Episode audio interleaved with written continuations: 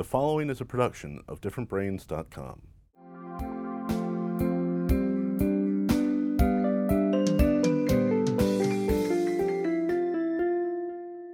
Hi, I'm Dr. Hackie Reitman. Welcome to another episode of Exploring Different Brains. And we are so lucky today to have the president of the NDSS, which is the National Down Syndrome Society, the very passionate and strong Sarah Weir, who I had the pleasure of meeting when we were both presenting at the AADMD, the American Academy of Developmental Doctors and Dentists, in Houston, Texas recently. And Sarah Weir, you do great work. Thank you so much for being here with us at Different Brains. Thank you so much for having me. It's an honor to be here this afternoon. Sarah, you've done so much for so many through the NDSS. And why don't you introduce yourself to our audience, because you can do it better than I can. I'd be honored. Thank you so much. Again, I'm so excited to be here with you this afternoon. I'm Sarah Hart Weir. I'm the president of the National Down Syndrome Society. We're actually headquartered in New York City. We were founded in 1979. We also have a large presence in Washington, D.C., our nation's capital.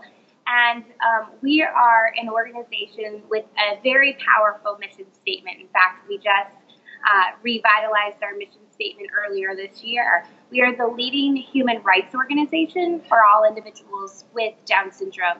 You know, from an organizational perspective, we felt that it was very important to put a stake in the ground that individuals with Down syndrome have all of the potential in the world to achieve their own hopes, dreams, and aspirations. But for the only thing that holds them back are archaic, outdated laws. And as an organization, we want to change those laws to empower individuals with Down syndrome to live long, healthy lives, seek out inclusive educational opportunities, seek out full and competitive employment. And when I say employment, I'm not just talking about a job, I'm talking about a career. And of course, be a meaningful, contributing part of society and be integrated into the community in a very competitive way. So we're very proud of our mission, and we have an amazing team behind this organization that's fighting for the rights of people with Down syndrome each and every day. I love the way your whole body language changes when you start talking about human rights and all of these values that you have and all that you aspire to accomplish. Tell us how you got into this, Sarah. How I got into this wonderful community. So I'm from Kansas originally. Growing up, actually this summer of my freshman year of college, I got a phone call from a really good family friend that I've known the majority of my life. I had been recommended to one of her family friends to work with her young daughter with Down syndrome. They were looking for a peer mentor, somebody to spend the summer with Casey, working on life skills, job skills, going to the library, Special Olympics, and had the opportunity to meet Casey and her amazing mom and dad and brothers and sisters. And immediately it clicked. I became a part of her family. She's still a part of my family. And she was my inspiration for getting involved in this amazing community. The summer after that, I kind of got to see, you know, how an advocacy organization can really influence the lives of so many. And I had the opportunity in college to go to Washington, D.C. and one summer work for a lobbying firm. And the other summer I got to spend working at the Children's Defense Fund. And immediately that set my career path to I graduated from undergrad and then went on to get my master's in public policy from Carnegie Mellon, and then moved to Washington. And I started working with NDSS almost immediately when I was working at a lobbying firm. NDSS became one of my first clients that I worked for and brought into the firm. And then about 6 years ago, the organization called me and asked me to come in-house. So I started off by was our VP of Advocacy and Affiliate Relations for about 4 years, and I've been the president for the last 2.5 years. Educate us with your passion about those of us who are ignorant about what the ABLE Act is. Tell us about the ABLE Act. It's one of my favorite things to talk about. So the ABLE Act stands for the Achieving a Better Life Experience Act, ABLE Act. And what the ABLE Act does, it is the first time that individuals with Down syndrome and other disabilities can actually save their own money. It's a 529 account, a 529A or a 529 ABLE account. And what it does is it allows the individual with a disability and their family and basically any other source to contribute to that account about $14,000 a year for expenses related to the disability. And those expenses are very broad: housing, transportation, health and wellness, community integration, the ability to stay for a job coach or pay your job coach, the ability to buy technology that helps you live your life or helps you do your job better. ABLE really addressed a barrier that exists in society for individuals with Down syndrome and other disabilities, because our folks can't have more than $2,000 without putting benefits like Medicaid and Social Security in jeopardy.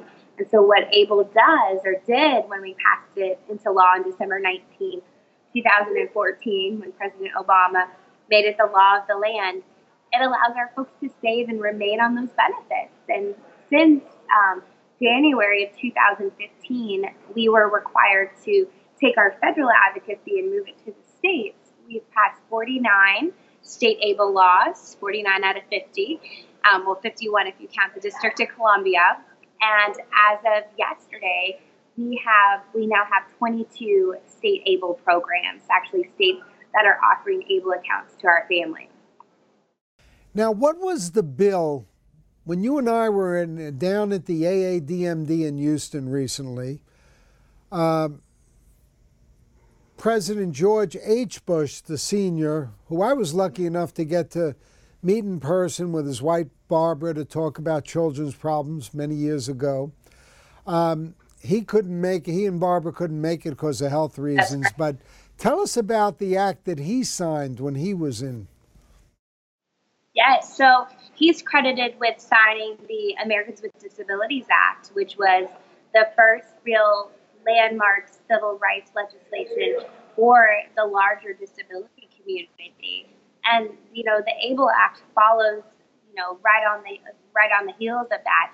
Unfortunately, almost, 25 years later, did we pass the second most civil rights legislation in the form of the ABLE Act. I'm hoping we don't have to wait another 25 years for us to sign that next bill into law. So let's hopefully we can do it in this administration. Tell us about the next bill. I'm so glad you asked. You know, if you look at the way our benefits, our entitlement programs are structured for people with disabilities, it's assets and it's income. Well, ABLE really addressed the asset problem, having more than $2,000. I mean, I can tell you the countless stories that I've heard of parents that we have on staff at NDSS, to some of our incredible advocates from across the country that will tell you that doctor on day one, will tell you don't put any money in your child's name, and the low expectations that come from that. Well, ABLE now sets the expectation, college is a possibility, employment is a possibility. But what we haven't addressed is income. There are still very low income limitations on that other side of the coin. Roughly about $1,400 a month is what an individual with a disability can earn without jeopardizing benefits like Medicaid and Social Security. And we know how important those programs are. And right now, unfortunately, we're having that debate in Washington about Medicaid and what's going on with the Affordable Care Act repeal and replace. And I think we could spend, 3 other interview sessions talking just on that topic. But the next bill, to get to your question, it's employment. We have to break down those archaic, outdated laws rooted in entitlement programs when it comes to allowing an individual with a disability to actually earn a fair wage. Earning below the poverty line, it's a vicious cycle of poverty.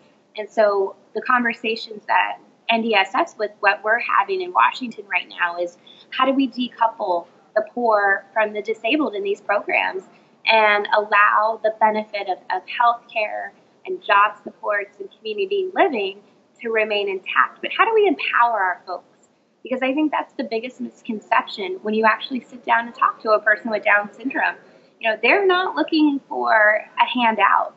They're looking for a hand up. And they're looking not only for a job, they're looking for a career. And that's what we need to give them. What is the biggest misunderstanding that John Q. Public has about people with Down syndrome? That's a good question. My first response right off the bat would be that people with Down syndrome want to be a burden on the system or on society. You know, I've met a lot of people with Down syndrome over the last 20 years and a lot over the last 6 years in my positions at NDSS. That is just not the case. They really want to be taxpayers. They want to earn a fair wage. They want to get benefits from their employer. And they want to live the American dream. And, you know, I think as an organization and as a society, along with members of Congress and other elected officials, we need to empower them to do that. What is the hashtag DSWorks campaign? Oh, I'm so glad you asked. So DSWorks, or hashtag DSWorks, because it's 2017, and you need a hashtag for everything these days. It really is our first ever employment initiative focused on showing the world that people with Down syndrome are ready, willing, and able to work. And with DSWorks, we launched it last spring, so we're just over a year into this campaign. And what we do, we have three components of DSWorks. The first is providing resources to everybody involved in the employment process, parents, so most importantly, self-advocates, educators, employers, job coaches, everyone that supports that individual with achieving a lifelong career. We're providing webinars, brochures, resources on our website. We're pulling in experts across the stakeholder process to provide the information to our families. We're reaching out to organizations like LinkedIn. We want to see people with Down syndrome on, you know, utilizing technology to find employment opportunities. I had never seen somebody with Down syndrome on LinkedIn, and so many of us utilize that platform to network and look for job opportunities and resources to put us in a more successful position in the employment or in the workforce. The second component is what I talked about when you asked me, what's the next ADA or what's the next ABLE Act? It's legislation. We need to break down these barriers to allow folks to earn a fair wage.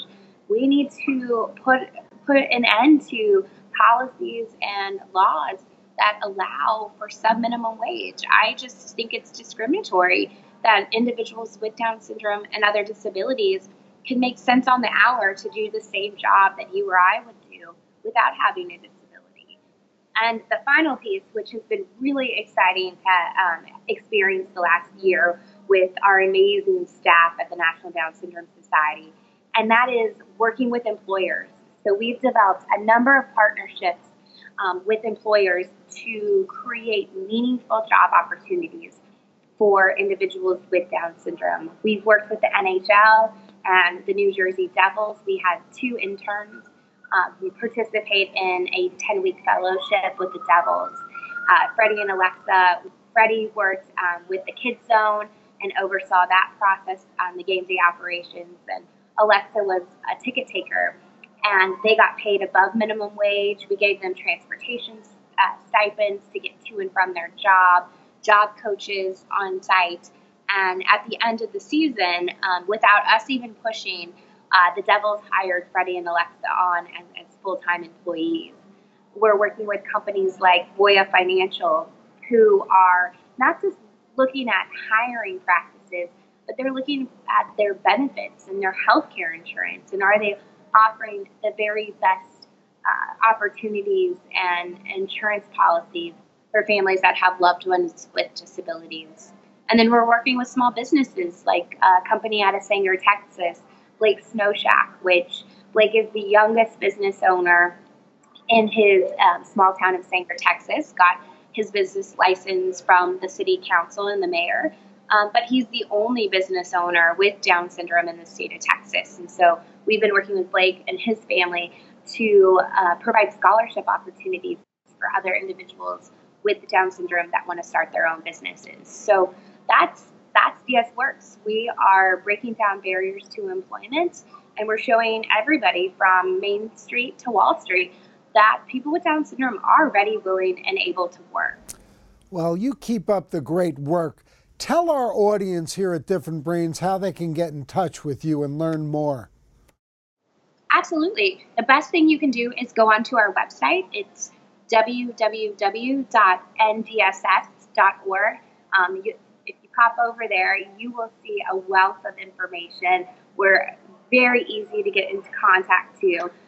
You'll find that NDSS and the staff that we have are the best staff in the nonprofit industry, and we're very proud to serve our constituents and all of the families that we represent. And we here at Different Brains are glad to highlight all of your work, and we look forward to helping you and forming a greater partnership.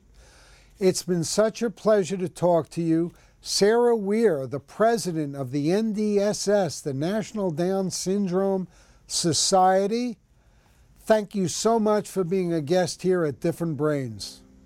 Thank you so much for having me. For more information, visit us at differentbrains.com.